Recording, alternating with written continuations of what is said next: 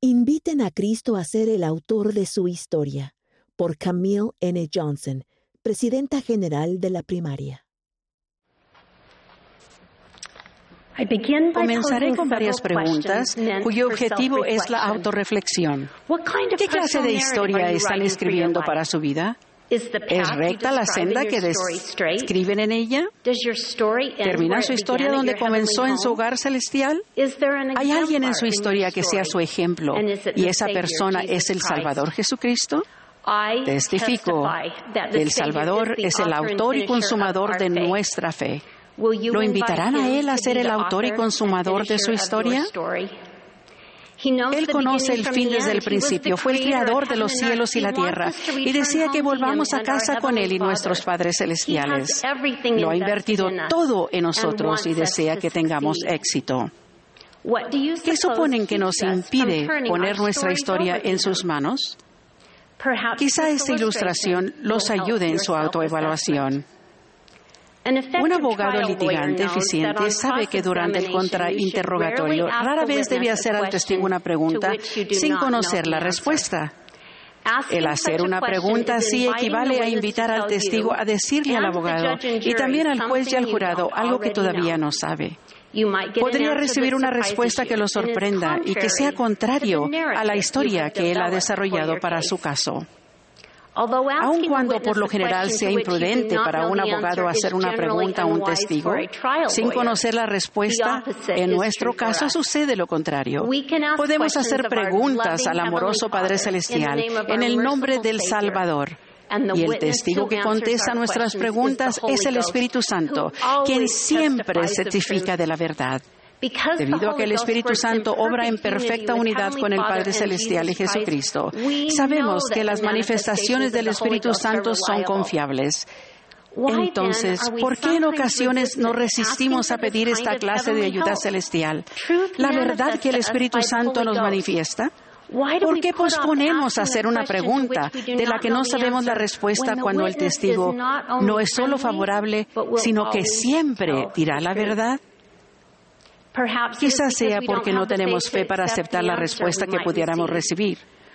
O porque el hombre natural que tenemos dentro se resiste a poner las cosas completamente en manos del Señor y a confiar en Él totalmente. Tal vez sea por eso que decidimos apegarnos a la, a la, narrativa que nosotros hemos escrito, una versión cómoda de nuestra historia, no editada por el autor y maestro. No queremos hacer una pregunta y obtener una respuesta que no encaje bien en la historia que estamos escribiendo para nosotros. Sinceramente, muy pocos escribiríamos las pruebas que nos refinan. Sin embargo, ¿no nos encanta leer la gloriosa culminación de una historia en la que el protagonista vence la lucha? Las pruebas son los elementos de la trama que hacen que nuestras historias favoritas resulten cautivadoras y atemporales, promueven la fe y merecen ser contadas. Las hermosas dificultades que escribimos son las que nos acercan más al Salvador y nos refinan, haciéndonos más semejantes a Él. Para que David venciera a Goliat, el joven tuvo que hacer frente a un gigante. La historia cómoda de David habría sido regresar a cuidar las ovejas. Pero reflexionó sobre su experiencia de salvar ovejas de un león y un oso. Sobre la base de esa hazaña heroica se armó de fe y valor para dejar que Dios escribiera su historia y declaró, Jehová, que me ha librado de las garras del león y de las garras del oso, Él también me librará de manos de este filisteo. Con el deseo de permitir que Dios prevaleciera y con el oído presto para escuchar al Espíritu, permitir que Dios prevaleciera y con el oído presto otra vez, y con la disposición a dejar que el Salvador fuera el autor y consumador de su historia, el joven venció a Goliat. Por supuesto, el sublime principio del albedrío nos permite escribir nuestra propia historia. David podría haber vuelto a casa a cuidar las ovejas. No obstante, Jesucristo está presto para utilizarnos como instrumentos divinos, como lápices afilados en su mano a fin de escribir una obra maestra.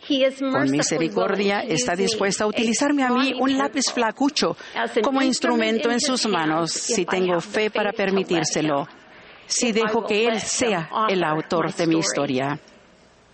Esther es otro ejemplo que permitió que Dios prevalezca. En vez de aferrarse a una historia cautelosa de supervivencia, ejerció la fe y se puso completamente en manos del Señor. Amán estaba tramando la destrucción de los judíos en Persia. Mardoqueo, que era pariente de Esther, descubrió el complot y le escribió, instándola a hablar con el rey a favor de su pueblo. Ella le explicó que si una persona se acercaba al rey sin haber sido llamada, se exponía a la muerte. Pero en un gran acto de fe, pidió a Mardoqueo que reuniera a los judíos y que ayunaran por ella. Esther dijo, yo también ayunaré con mis doncellas. Y así entraré a ver al rey, aunque no sea conforme a la ley, y si perezco, que perezca. Esther estuvo dispuesta a permitir que el Salvador escribiera su historia, aun cuando al verlo a través del ente de la vida terrenal el final podría haber sido trágico. Felizmente el rey recibió a Esther y los judíos de Persia se salvaron. Por supuesto, rara vez se nos pide el nivel de valor de Esther, pero dejar que Dios prevalezca permite que Él sea el autor de nuestra historia. Sí requiere que guardemos sus mandamientos y los convenios que hemos hecho. El guardar los mandamientos y los convenios es lo que abrirá la línea de comunicación para que recibamos revelación por medio del Espíritu Santo.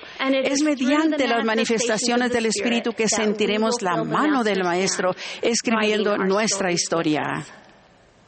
En abril del 2021, nuestro profeta, el presidente Russell M. Nelson, nos pidió que consideráramos lo que podríamos hacer si estuviéramos más fe en Jesucristo. Con mayor fe en Jesucristo podríamos hacer una pregunta cuya respuesta no sabemos. Podríamos pedir a nuestro Padre en el nombre de Jesucristo que nos envíe una respuesta por medio del Espíritu Santo que testifica de la verdad. Si tuviéramos más fe, haríamos la pregunta y luego estaríamos dispuestos a aceptar la respuesta, aun cuando no encaje con nuestra historia. La bendición prometida que recibiremos por actuar con fe en Jesucristo es un incremento de fe en Él como nuestro autor y consumador. El presidente Nelson declaró que recibimos más fe haciendo algo que requiere más fe. De modo que una pareja sin hijos que sufre de infertilidad podría preguntar si podían adoptar hijos y aceptar la respuesta, aun cuando su historia incluyera un nacimiento milagroso. Un matrimonio mayor podría preguntar si es el momento de ir a una misión, aun cuando su historia incluya más tiempo en la fuerza laboral. Tal vez la respuesta sea todavía no y en otros capítulos futuros se den cuenta de que se les necesitaba en casa. Un joven o señorita podría preguntarse si vale la pena dedicarse a los deportes, a los estudios o a la música y estar dispuestos a seguir al testigo perfecto, el Espíritu Santo. ¿Por qué deseamos que el Salvador sea el autor de nuestra historia? Debido a que Él conoce nuestro potencial, nos llevará a lugares que nunca hubiéramos imaginado. Puede que nos convierta en un David o una Esther. Nos hará crecer y nos refinará para que seamos más semejantes a Él. Lo que logremos a medida que actuemos con mayor fe aumentará nuestra fe en Jesucristo. Hermanos, hace apenas un año nuestro querido profeta preguntó, ¿estás dispuesto a dejar que Dios prevalezca en tu vida? ¿Estás dispuesto a permitir que todo lo que Él necesite que hagas tenga prioridad sobre cualquier otra ambición? Con humildad, agrego a esas preguntas proféticas. ¿Dejarán que Dios sea el autor y consumador de su historia? En Apocalipsis aprendemos que comparecemos ante Dios y seremos juzgados por lo que está escrito en los libros de la vida, de conformidad con nuestras obras.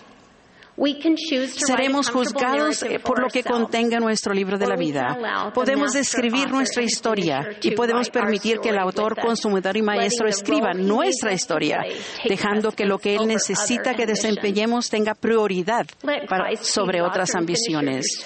Permitan que Cristo sea el autor y consumidor de su historia. Dejen que el Espíritu sea su testigo.